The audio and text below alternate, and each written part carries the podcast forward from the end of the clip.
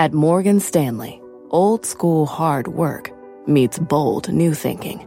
At 88 years old, we still see the world with the wonder of new eyes, helping you discover untapped possibilities and relentlessly working with you to make them real. Old school grit, new world ideas. Morgan Stanley. To learn more, visit morganstanley.com slash why us. Investing involves risk. Morgan Stanley Smith Barney LLC. I'm Scott Wapner, and you're listening to CNBC's Halftime Report, the podcast, the most profitable hour of the trading day. We record this live weekdays at 12 Eastern. Listen in.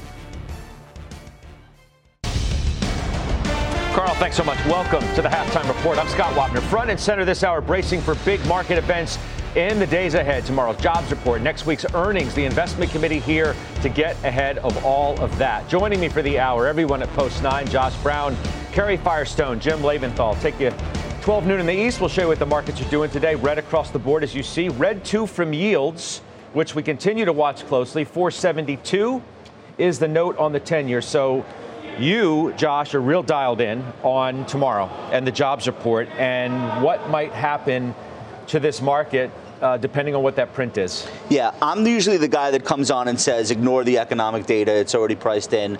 I think in this case, if we get a hot jobs report that contradicts the little bit of relief that we got from ADP in the middle of this week, uh, I think that you, you're you're going to make new year lows uh, in all the major indices. I really don't think there's any way around it. I really think it's if this, then that, and it's as simple as that. Uh, I wish it weren't so. I wish people weren't reacting that furiously to a monthly look at whether or not we add 80 or 90,000 jobs in an economy where 150 million people are working. But absolutely, the markets are going to be quick on the trigger. A lot of this stuff is algorithmic anyway. Doesn't even re- require the sentience of a human being uh, until later on. And I think that that probably dictates the next thousand points in the Dow. So, and, and what it does beyond there, I don't know. The good news is, uh, economists are looking for about 170,000 jobs. If in fact we come anywhere near that number, that would be below the 187 that we added in August. Um, and I think it's doable. And I think in large part we might be helped out by the auto strikes. This might not show up in this month. Maybe that's in next month. Um, revisions downward would be would be helpful as well. The Fed, I think, is miscalculating by continuing to pound on this higher for longer, higher for longer, higher for longer.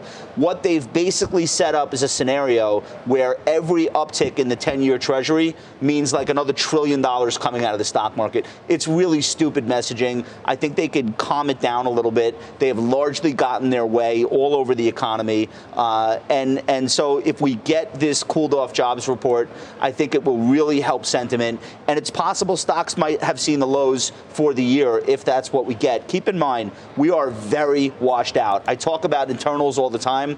I want to relay to you that the RSI on the index itself, on the S&P 500, the RSI is now 32.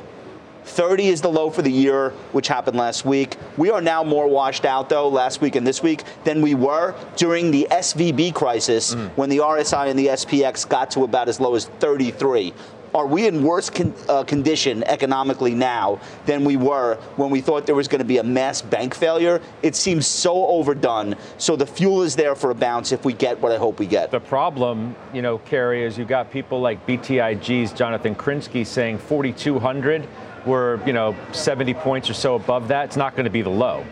Um, that too many people expect it to hold, um, and then you get a nice, nice rally into the rest of the fourth quarter.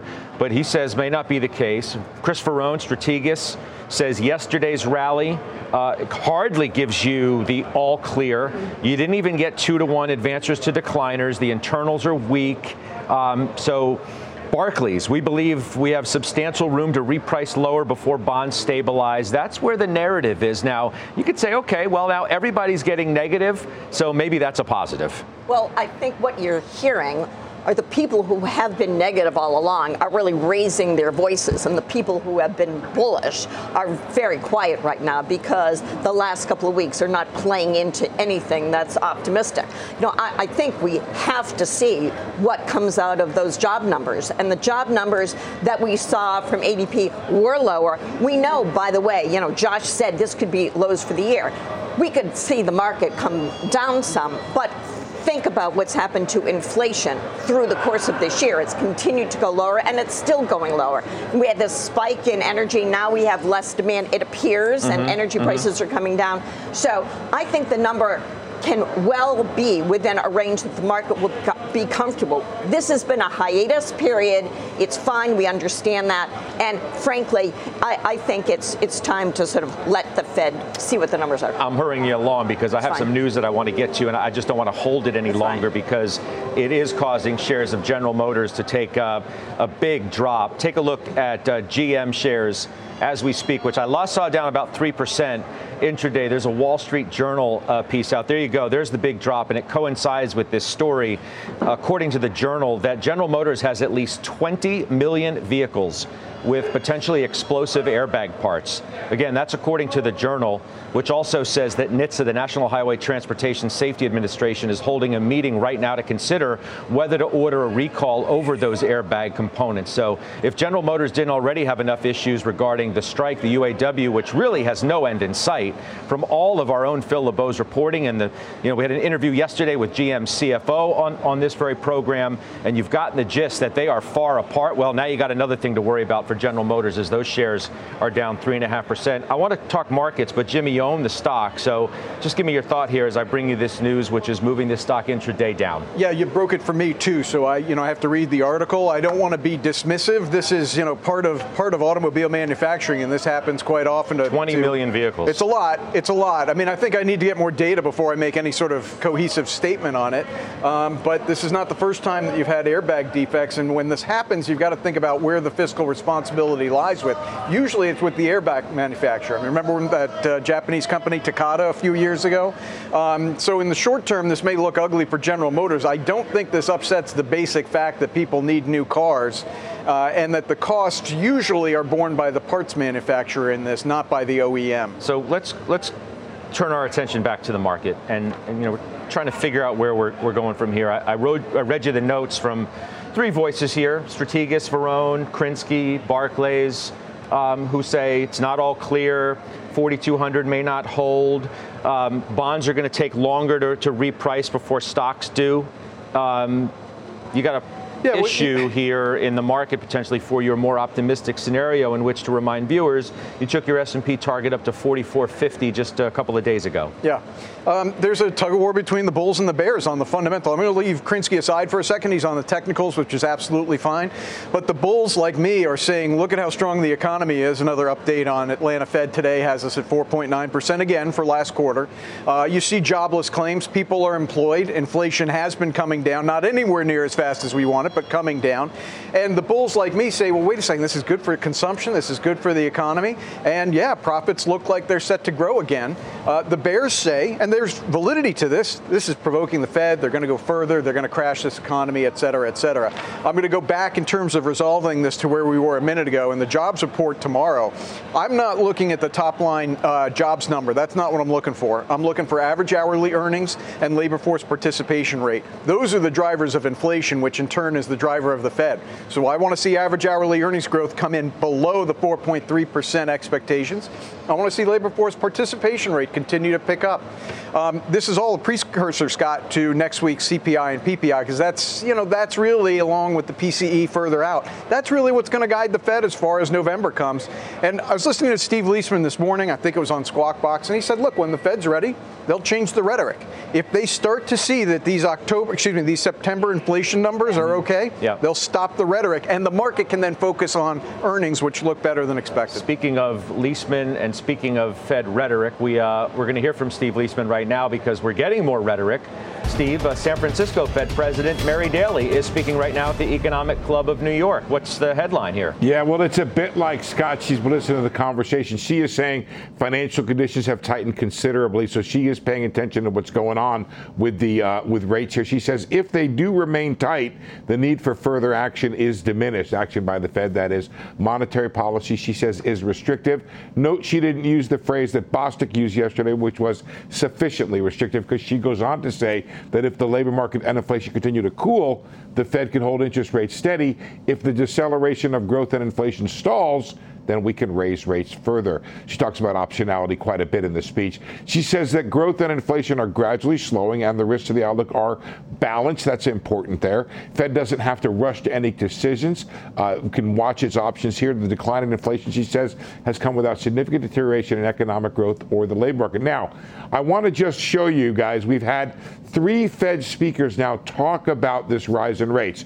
Daly, I just told you about. She said financial conditions have tightened considerably. Bostic the other day said corporate debt refinancing could be a significant drag on the economy and may do some of the Fed's work for it.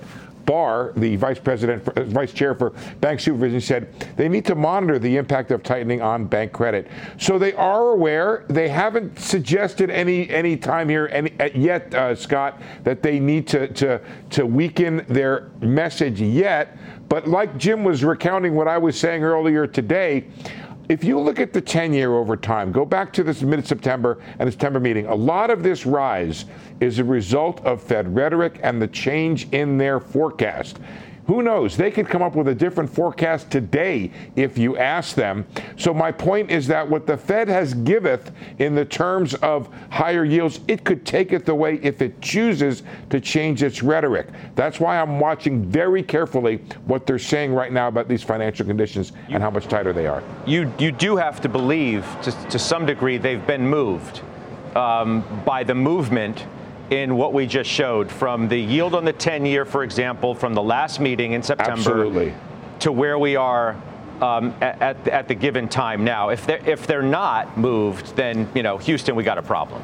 I'm, I'm, right. I'm sorry, Scott, I didn't prepare a probability chart for you, but what you'll see is this entire move in the 10 year has come with almost no increase at all in the probability of a rate hike, another rate hike this year. Still remains in that 40, 45% range, 22, 23%, uh, up to 30% for November. So people are not saying the Fed is going to hike more. That's been one impact. It takes that initial hike or that uh, the final hike off the table for this year. And then the question becomes does it begin to build in more cuts? Because the Fed is well aware, Scott, that if inflation falls and rates stay high, it becomes by definition tighter, and it may not want that. I will just stress so far, the rhetoric from Fed officials I've been following has been neutral as to this rise in rates, to saying that it's helpful, backing off the idea of a need for another rate, rate hike this year. But they have not gotten to the point yet where saying these high rates mean we can cut more next year. They're not there yet. Yeah, and the market is not moving to a place where the Fed's rhetoric hasn't gotten to. Uh, I, I, essentially hear you, you saying as, as well, right? The market not moving up its expectations or increasing its p- probability thereof, right? Exactly. But, but the question, I, I really think, Scott, the Fed could have a profound effect. Let's say Chair Powell were to say, we think these rates are, are, first of all, current rates are sufficiently restrictive, and saying that financial conditions have become too tight. If he were to say that, I think the market would, the, the, yields would have a pretty strong downward impact, which would suggest to the market that they can breathe a little bit of sigh of relief. I am not saying there aren't structural issues here. There are. But what's happened is all of a sudden yields are higher, and everybody who's been complaining about the deficit comes out of the woodwork and say, see, I told you so. Now, I'm saying there is a part to the deficit here. There is some surprise issuance, but there's two parts that we, we can't forget. One is the stronger growth numbers, which is why all your people around the table, I think, are 100% right to watch carefully the jobs tomorrow. But it's also been Fed rhetoric and their change in their reaction function. If they were to ease back, I think they could have a profound effect on yields. Great stuff, Steve. Thank you so much. Steve Liesman, sure. our senior economics reporter, joining us with those comments from Mary Daly uh, out of San Francisco. Is Jim too optimistic? I'm just going to let's just go right there. Is is Jim's forecast? no, right I, I want to have this debate. I want to have this debate. Okay. Is is Jim's forecast of 4450 too optimistic in the environment that we seem to be finding ourselves in? Yes or no? Okay. Every sector in the S&P is now below its 50-day moving average. Uh, I know that doesn't matter to Jim and obviously that could change on a dime, especially if we get a big event like a CPI report or an employment report that very substantially makes it clear that the Fed can be done and they are sufficiently restrictive. But for the current moment, the markets are breaking down. Um, I do not think that uh, the higher for longer had been fully priced into the market. I don't think it is yet. I think you're starting to see companies materially have adverse impacts in what they're saying on their business. You look at a company, I think it was uh, PetSmart or Petco, one of the pets I looked at the other day. They went from selling bonds at 3% to 9%. You cannot tell me that that happening across a thousand publicly traded companies in the Russell 1000 isn't going to have a long and lasting impact on things like capex and hiring, et cetera. So I think it's getting really, really tough to keep saying, well, the consumer's hanging in there.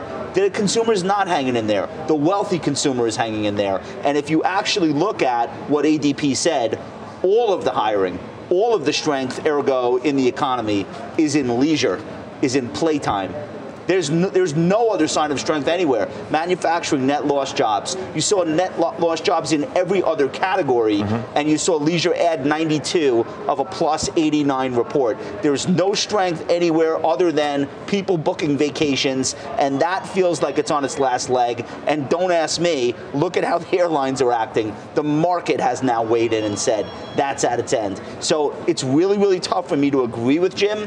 I hope he's right. Uh, I don't know about the formulation of the price target, but the, the one thing point I want to make that's actually positive for the intermediate term, if we can get through this moment, is this. All of the people who are screaming about long-term uh, treasury yields and what that's doing to the were the same people who were screaming about the inverted yield curve yes. a year ago. It's the same people. Yes. I'm friends with them. Yeah. I go to dinner with them. It's not just on Twitter, it's in person. And the reason why that makes no sense, if you didn't like the inversion or you hated the inversion, you should really like what's gone on in the last eight weeks, this normalization. We are almost at the point where there is no inversion in some of the most important pairs. Notably, look at the three month, 10 year. If you see that normalize and become uninverted between now and the end of the year, and you hated how inverted it was, pick a lane. Josh, this is such a good point, and I'm sorry to That's jump all in. I but, do but, but, is no, eat Chinese listen. food and make good points. Well, you I'm did. Like you did just now. I don't see the Chinese food. Uh, you know, I'm ready well, for some orange chicken. But here's the here's what you're saying. Okay, in the environment that we've been in for 18 months, for the most part, good news is bad news, and bad news is bad news. Everything's bad news. Okay, you're selling a newsletter. Wait, of wait, course, let me make the point I'm trying to make. What changes that? When does that change? It changes when the Fed actually signals that it's done. Maybe they've got one more rate hike. I don't know. I don't think they do. But in order to get the Fed, and Steve was just saying this, in order to get them to back off on the rhetoric, they've got to feel comfortable that inflation's un- getting under control. And that's why tomorrow matters to the point we're making. And that's why next week on CPI, PPI matters. Harry, do you but, want to agree with me as well? Yeah. There is good news you out there. Like you do. There is good news out there. I'm going to disagree with you on it's all leisure because it can't all be leisure if the Atlanta Fed's at 4.9% real GDP. And it isn't. There's a lot of capex going on too. There's a lot of inflation built so, into that GDP. That's number. a real number. So ju- just, just a point on that. Uh, about the Chinese food because it's looking good on you.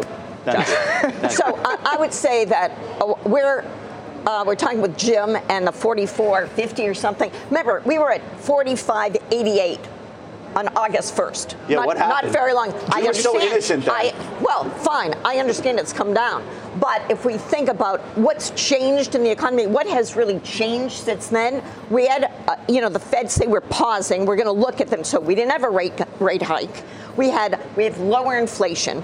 We've had a stronger dollar with oil. But in fact, there's not a lot of change. We've had change in the market for the 10 year. So the 10 year move and the fact that the market has come down, frankly, is positive when you think about less jobs. Delinqu- because the market, delinquencies rising, the, regional yeah. bank balance sheets being turned upside down, but less jobs, Bank of America sitting on jobs. over $100 billion worth. I mean, yeah, always right. risks. There's always uh, risks. I, so I, something I has changed. Yeah, it's not as the market is not is reflecting that the economy my, is not as feel, strong. My but feel we is want that the rates to be less strong. We we spent 18 months. When are these rates going to have an effect? I honestly think they the are. rubber hit the road this August and September, and we are now getting the first of the data points to confirm that. And the market's They're down biting. 9%. Those rates are biting. I'll tell now. you what, what, what else has changed since the summer. Um, earnings estimates have gone up. Up. Okay, that's they've gone not allowed. up. Consensus. That's not allowed. Consensus earnings estimates have gone up from July 1st. For the third quarter, for the fourth quarter, uh, for Q1 of, of 24. They continue to grow their percent? optimism by, by small increments, obviously, as But you not see here. But nonetheless, they continue to trend higher as the environment gets dicier. Okay? That is where we were going to really find out if the rubber meets the road. You're Correct. darn right. Okay. And imagine, imagine if those estimate revisions are correct, and imagine. I know I'm in imagine land here because we're talking about the future, folks. Well, the imagine question is, that it are you in delusional and- land? Uh, yeah, yeah, right, you already yeah, put yeah, yourself into Imagine imagine. No, no, no, no, no, no. But imagine that those revisions happen, okay, that they're true, and that inflation continues to come down. Wow. I mean, 4450 is going to have to be revised But a different see, direction. The problem is, is that in, inflation, after coming down a lot, isn't coming down enough at the most sticky part of the inflation spectrum. I will- I will Non-housing freely services. admit, I will- it- it- it- it- it is not. Can't I will picture freely admit inflation flipping, needs to do better. Wait, wait. Can't you can't you see a scenario where it, where the, the conversation flips to, oh wait, why is it coming down? We're already Okay, seeing okay, okay, demand for demand No, that's for oil fine. story That- this that's week. totally valid. That's a completely valid point. You're saying, what if we're in a recession and that's why it's coming down? Okay, I submit to you this. What if tomorrow you know what I'm looking for? What if tomorrow you get 4.2% on average hourly earnings, and you got those revisions which you just mentioned? I didn't think that was allowed in decent. You know, company, but okay.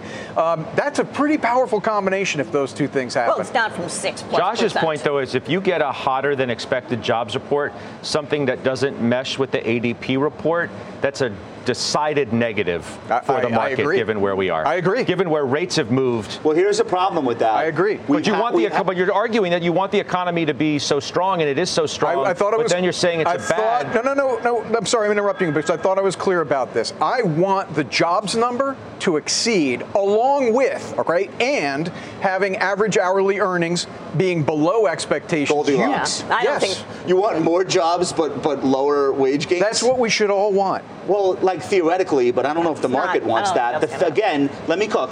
The Fed has conditioned. the Fed has now conditioned us to interpret anything positive as, oh no, higher for longer again and again and again. I don't like that they've done that. I don't like that that's where the market is. I promise you, the way the algorithms are written right now, better than expected equals sell. Yeah, well- Simplest algorithm on earth. And Yeah, by the so way, wait, it so works wait, like a charm. Can I just stir for a minute Go here? ahead. So Go ahead. if we have in the next few weeks many earnings reports, some of from very big companies that suggest that there's more strength on the technology side, that some of the big consumer services companies are, are, are really showing a resumption of strength, which they've really lacked for 18 months. You know, I think that shows something to the market, and even you know, even if we don't have the scenario that's Respectfully, perfect, we yeah. got that last quarter. We had a pretty decent beat It rate for the S&P yeah, 500. No, it didn't. By the way, as let- soon as earnings season ended, it was like a Let- trap let, door me, let me just get in here real quick. Uh, uh, forgive me for interrupting you guys, but you know, Mary Daly, as we said, you, you saw Liesman. It's not like that was the end of her commentary over at the Economic Club. Also suggesting from headlines that continue to move that recent bond market tightening, according to Mary Daly, equal to about one rate hike. Um, suggesting also if yields remain high, no need for another hike. So, exactly what Steve Liesman was talking about uh, is being discussed as we speak in real time by Mary Daly, the San Francisco Fed president, um, and thinking about what that tightening of, of um, financial conditions has done. Uh, equal to about one rate hike in, in her mind. So maybe you start moving the ball past the goal line of we're done. And that's going to be the rhetoric to listen to closer than anything else as we move forward from voting members. Mary Daly's not a voting member. No. Keep that in mind as well. Um, let's do this. Let's take a quick break. Our call of the day. One analyst uh, says, close your eyes and buy quality in this beaten up sector. We'll see if the committee agrees. We're back in two minutes.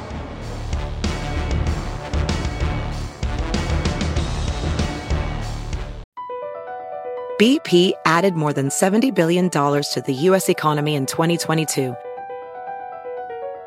Investments like acquiring America's largest biogas producer, Archaea Energy, and starting up new infrastructure in the Gulf of Mexico. It's and, not or. See what doing both means for energy nationwide at bp.com slash investing in America.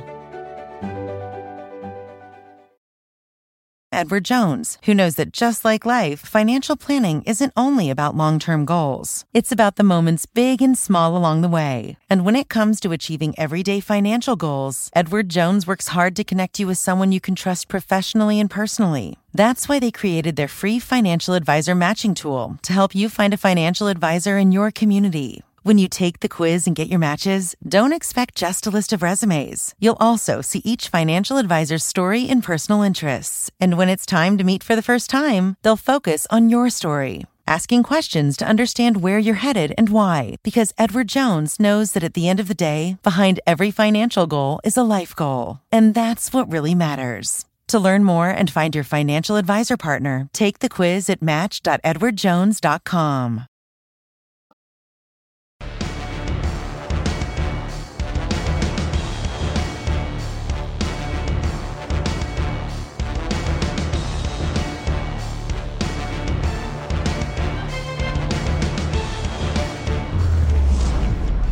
welcome back. Utilities, talking a lot about those this week, hitting a 52 week low, falling to the lowest level now in three years. Today, KeyBanc's seen enough. They say the sector finally appears inexpensive and that you can close your eyes, in their words, and buy quality. So, great to have you on, Carrie, um, because Nextera has been in the eye of the storm, Yeah. so to speak, okay? Exactly. Josh had it, he sold it.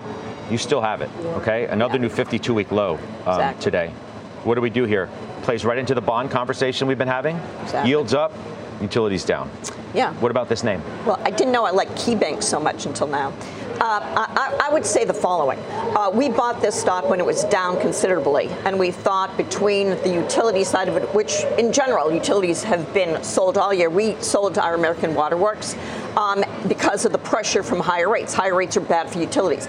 This case in particular is about their uh, renewable division, which has been one of the engines of growth, but it needs financing because in order to do these projects and to sell them, you have to have you know, a financing arm. And with rates higher, that's a problem. That and generally, the, whole level of debt they have and interest rates higher has hit Nextera. Do we think that this is enough to keep this, the stock from going down? We think it's oversold here. We've gone through the different levels of debt, the different projects involved. We're still doing that work. We have not sold it but we are doing the work on it and we will have an answer about what we're going to do in the next few days. But right now, our answer to the question is that we think it's overdone because the renewables are worth something. That was why we bought this in the first place. And electrification of the country is still happening everywhere. Carrie, KeyBanc upgraded the sector, but removed their price target on Nextera and cut their rating on that stock in particular. Okay, now So I know how don't like love them. No, Yeah. now I don't like them. Okay.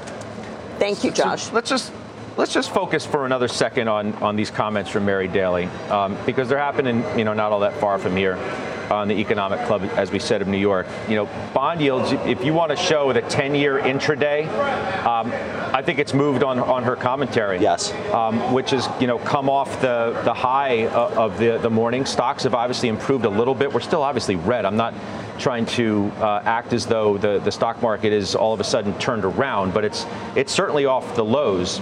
And you know, Jim, if you if the market as a whole can get its arms around the idea that this move in yields has been so significant and in a, such a short period of time, for the most part, that it's moved the Fed. It's moved their their thought process into even considering whether they would do one more. As Mary Daly says, what's happened already is the equivalent basically of one more. And if they might be done and move to be done, and that breaks the fever of what we've witnessed with yields.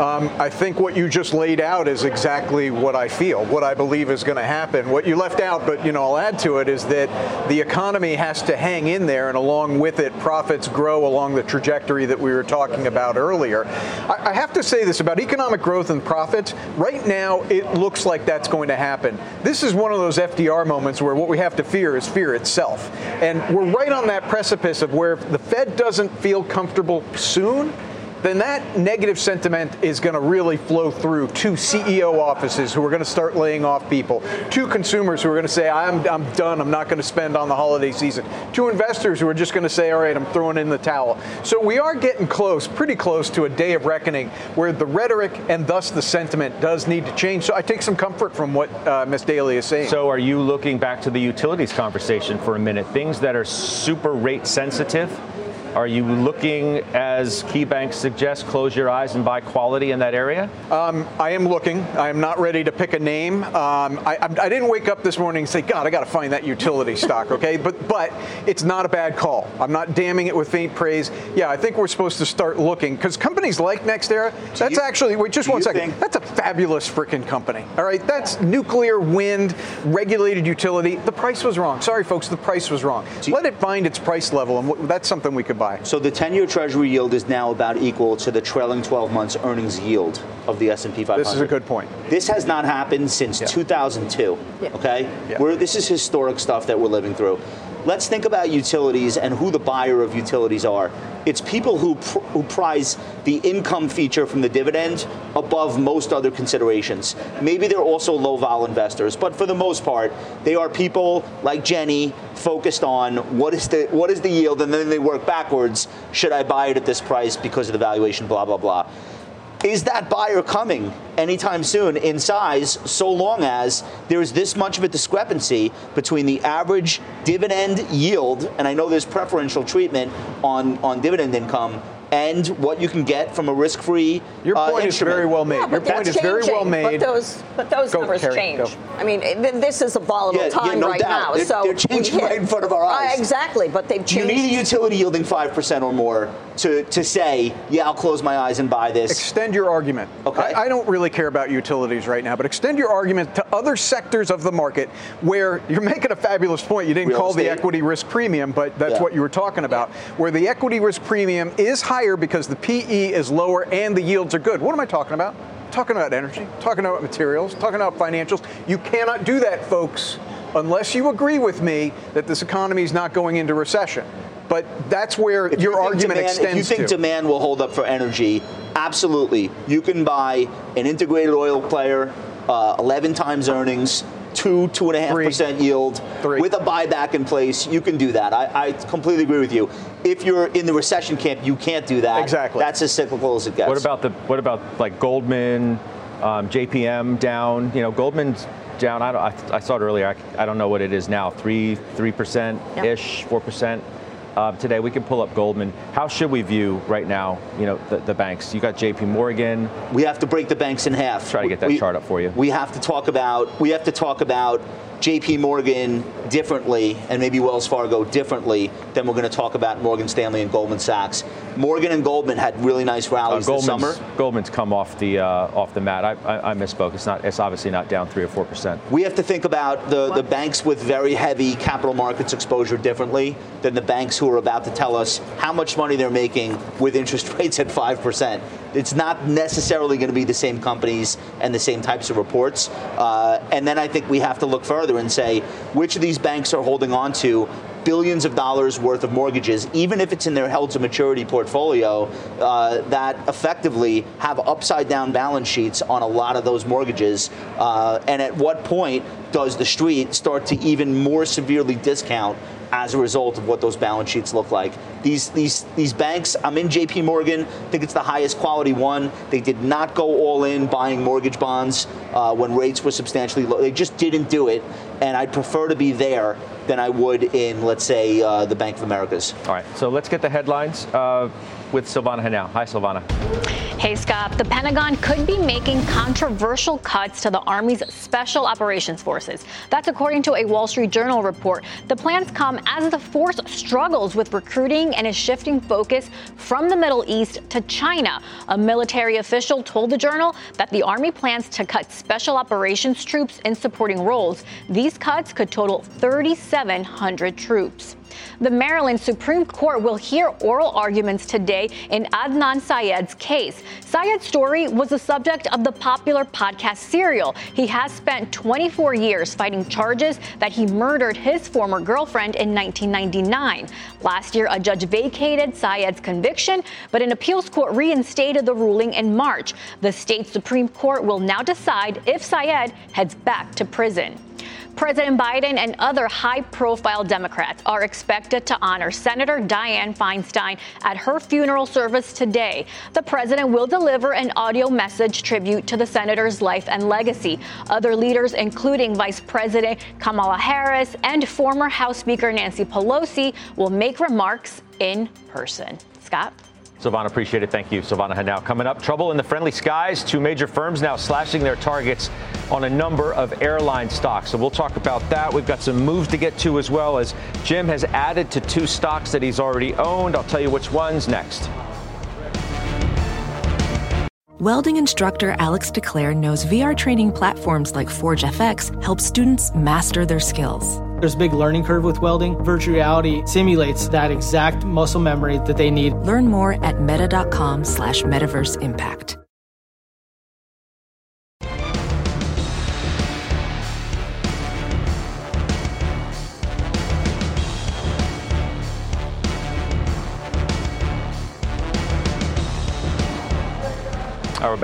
See the Dow still down 100 points. Jim, uh, you bought more Oracle and Deere.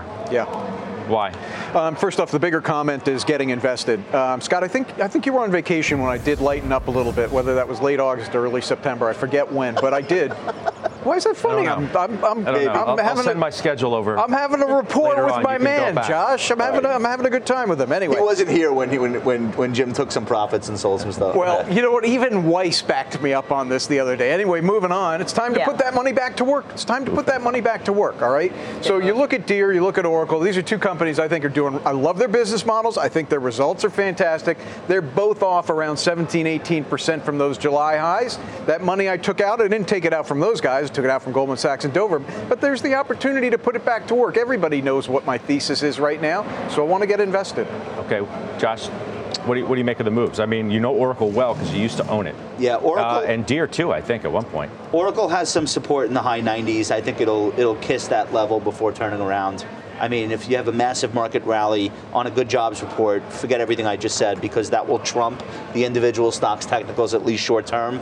Uh, but that's a that's a tricky area right here. I would kind of let it come in. What's the other one? Deer. Deere. Yeah, deer. No support I really have no, I really have no opinion on deer, but the market's opinion uh, is that this stock is probably uh, range bound. If you think about just this last three-year period, very well-defined uh, high, just above 400, very well-defined low too. You have some support in the 350s, 360s.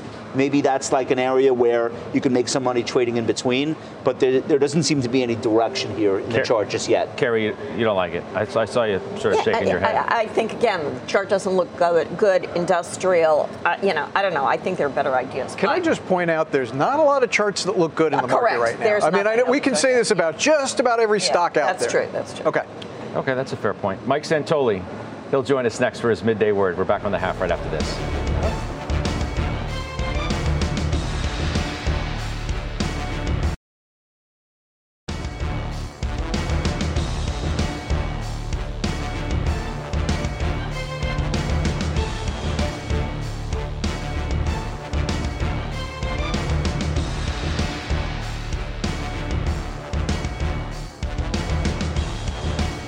All right, our senior markets commentator Mike Santoli has joined us here uh, at the desk for his midday word, and, and let's make it about what Mary Daly's talking about because you, you have to believe that it's at some level the Fed is going to be moved by tightening that the market has already done for it.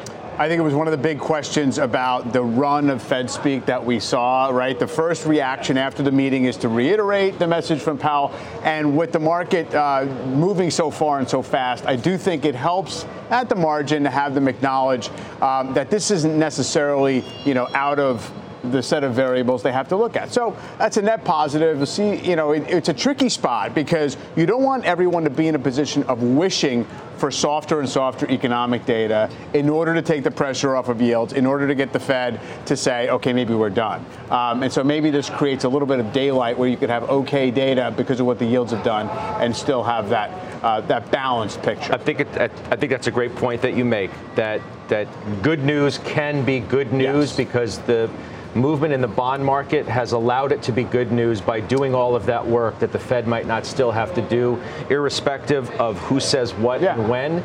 And by the, you know, you have to pay attention too to who's a voting member and who isn't, because sure. it matters more than people may think. I mean, I've never really thought that the next move or non-move from the Fed is going to be the key swing factor.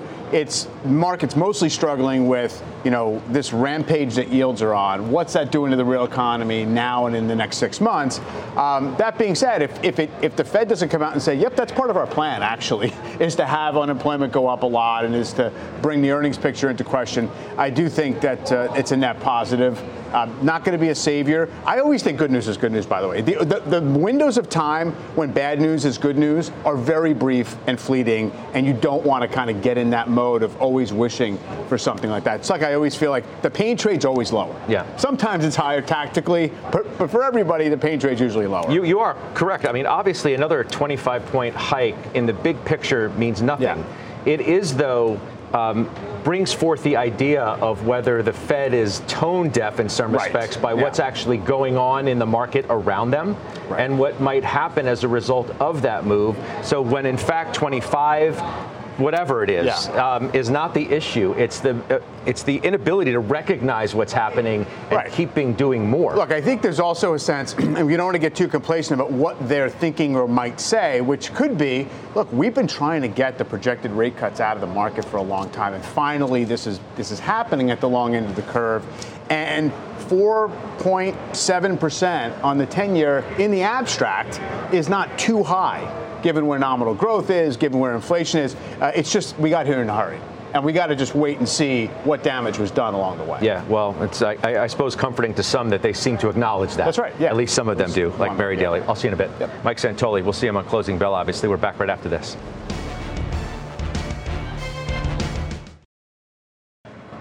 do have some calls that I want to get to before we're out of time today. Amex Carrie being one of them. You own it. Named the top pick at Bank of America. Buy rating, price target 202. Significant upside from where yeah. it is. What do you think? Well, I like that. Love B of A today. Um, I, I, think that it's a good call because this is a stock that sells for 12 times next year's earnings. It continues to, you know, kind of chug up on the, the sales level. I, I, think you've got uh, currency is sending more people overseas right now. That's good. People are traveling. Uh, you know, of course, the, the, stock's been having its jitters because of recession fears, but we're not in a recession now. Slowdown isn't going to stop all the spending on Amex but, cards. But I mean, you're not you're not super bull. You're not nearly as bullish on the economic outlook as Jim is. In fact, no, you're much much more tempered on that. Yeah, exactly. so and, and, you do worry about the consumer and spending. Correct. So how can you brush that fully to the side, like I feel like I hear you doing, and be so optimistic about American Express? Because How, who owns one ties into the other? Yeah, but who owns American Express goods? They're a higher end audience, and the market has been growing for them, in particular young people. So the growth in Amex cards has been very much focused, as you know, on the 30 to 40 year olds. And I, I think that's going to continue. All right, so Jimmy, let's talk some airline stuff because you got two firms today cutting targets Goldman and Ray J. Um, in terms of what you own, Goldman takes Alaska to 51 from 54. Mm-hmm. Ray J takes uh, Alaska to 58 from 75. Delta at Goldman to 46 from 50. Delta at Ray J to 54 from 58. The point being that these stocks are all having their targets cut. Yeah, um, perversely, I hope these guys are right because those targets are way above where the share prices are right now. I mean, I, I you know, looking at uh, Alaska, that looks like that's about a 60% uh, increase, uh, at least from uh, uh, Ray J. Looking at Goldman on, on Delta, that's about a 30% increase. I think what you're seeing in these reports, Scott and, and watchers, is just some housekeeping, right? The stocks have done poorly. We've addressed that. I'm not happy about it. They are the suggesting, by the way, I, I want to tell the whole story, obviously. They are whether it's Alaska or Delta, from either shop either it's reiterating a buy or reiterating a strong buy. So it's not like they cut yeah. the price target, don't like the stock anymore. They're just maybe having a bit of a reality check on, on what the price targets should that's be. That's exactly right. They're still urging yeah. people to buy the stock. That's exactly right. They, that's housekeeping. They have to do this. Stocks are way down from when they had those targets of 75 on Alaska, so they have to do this. I think what's more relevant for all of us is Delta's going to report next Wednesday. I think it's next Wednesday. Let's see what they say about demand. I can tell you right now, just in the present time, we are well above pre-pandemic levels on a sustainable basis in terms of airline throughput. Yes, fuel's a problem. Yes, labor has gone up. These are the normal in any business. You sometimes have costs ebb and flow, but you want to see that demand hang in there. That's why what Ed Bastian says on Wednesday is very important. Did I trigger, did I trigger you by, by talking about the airlines? Well, I mean, they look at him smirk. Look I know at I him did. smile. Dude, I never I know root I against. did. I never I know root I did. against uh, anyone. Uh, I know, I- we- we know. Uh, the, the big four airlines are down an average of 30% over the last quarter. Uh, they're down 12% year over year. Scott pointed out on Tuesday, you probably just had airline nirvana for the last two years. You may never have an environment like that where the, the propensity to travel uh, ever again, quite frankly. Does this make sense to you, Jim? Uh, Southwest 31 times earnings, ALK is 28, and then uh, Wait, I don't, Delta. think, I don't think those numbers are even All right, remotely Delta right. 5, UAL, uh, uh, Delta 8, UAL 5, Yeah, those AAL 3. What, Yeah. Why is there, but there is a But really big the answer. discrepancy. Why don't you answer your question? I don't why know is the that? answer. Why Because- is that? Because the market thinks a recession is coming, and it's been thinking that for a solid 18 months. That's the reason why. If you look at the analyst estimates, I mean, they are higher now than they were at the beginning of the year by a meaningful amount, and yet the stocks are down. Why is that? Because nobody believes the earnings are actually Maybe really we want to buy Well, these at trough, don't but, their maybe- earnings. but this is, but it's also like almost peak earnings. Maybe we want to buy these companies at trough earnings, like a true cyclical, Yeah. and we want to buy when these PE ratios are double digits, not three times earnings. Your point is exquisite. I'm only going to say that this disbelief about the earnings has gone on for actually longer. I mean, Alaska parked, uh, peaked in May of 21, and here's what they've been doing since then. All of these airlines have been minting money and paying down debt.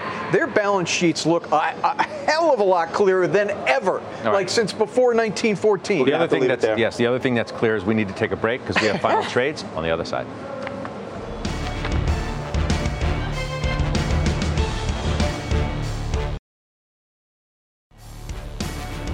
All right, three o'clock, closing bell. Jeremy Siegel, the professor, with me. Joe T. Bill Miller the fourth too. Bill Miller the fourth will be with us. Hope you'll join me. Just a couple hours time. See what this market's going to do between now and then. Let's do final trades. Farmer, Jim. Well, we talked, we talked about energy earlier. ExxonMobil, this seems like the easy button here. The multiple is very forgiving, 3.2% dividend yield, buying back shares, and it's on sale. Carrie Firestone. Fortive, uh, FTV, it's an industrial that uh, designs and engineers products for healthcare software. Um, mid-cap type name, it's come down, we would buy it here. Josh Brown. CrowdStrike has given up basically nothing, 55% year to date rally. Look for the names in your portfolio that are stronger. Those will have the best move when we turn. All right, good stuff. I'll see you in a couple hours. The exchange is now. You've been listening to CNBC's Halftime Report, the podcast. Can always catch us live weekdays at 12 Eastern, only on CNBC. All opinions expressed by the Halftime Report participants are solely their opinions and do not reflect the opinions of CNBC, NBC Universal, their parent company, or affiliates, and may have been previously disseminated by them on television, radio, internet, or another medium. You should not treat any opinion expressed on this podcast as a specific inducement to make a particular investment or follow a particular strategy, but only as an expression of an opinion. Such opinions are based upon information the Halftime Report participants consider reliable, but neither CNBC nor its affiliates and or subsidiaries warrant its completeness or accuracy, and it should not be relied upon as such. To view the full halftime report disclaimer, please visit cnbc.com forward slash halftime report disclaimer. BP added more than $70 billion to the U.S. economy in 2022 by making investments from coast to coast. Investments like building charging hubs for fleets of electric buses in California and starting up new infrastructure in the Gulf of Mexico. It's and, not or. See what doing both means for energy nationwide at bp.com slash investing in America.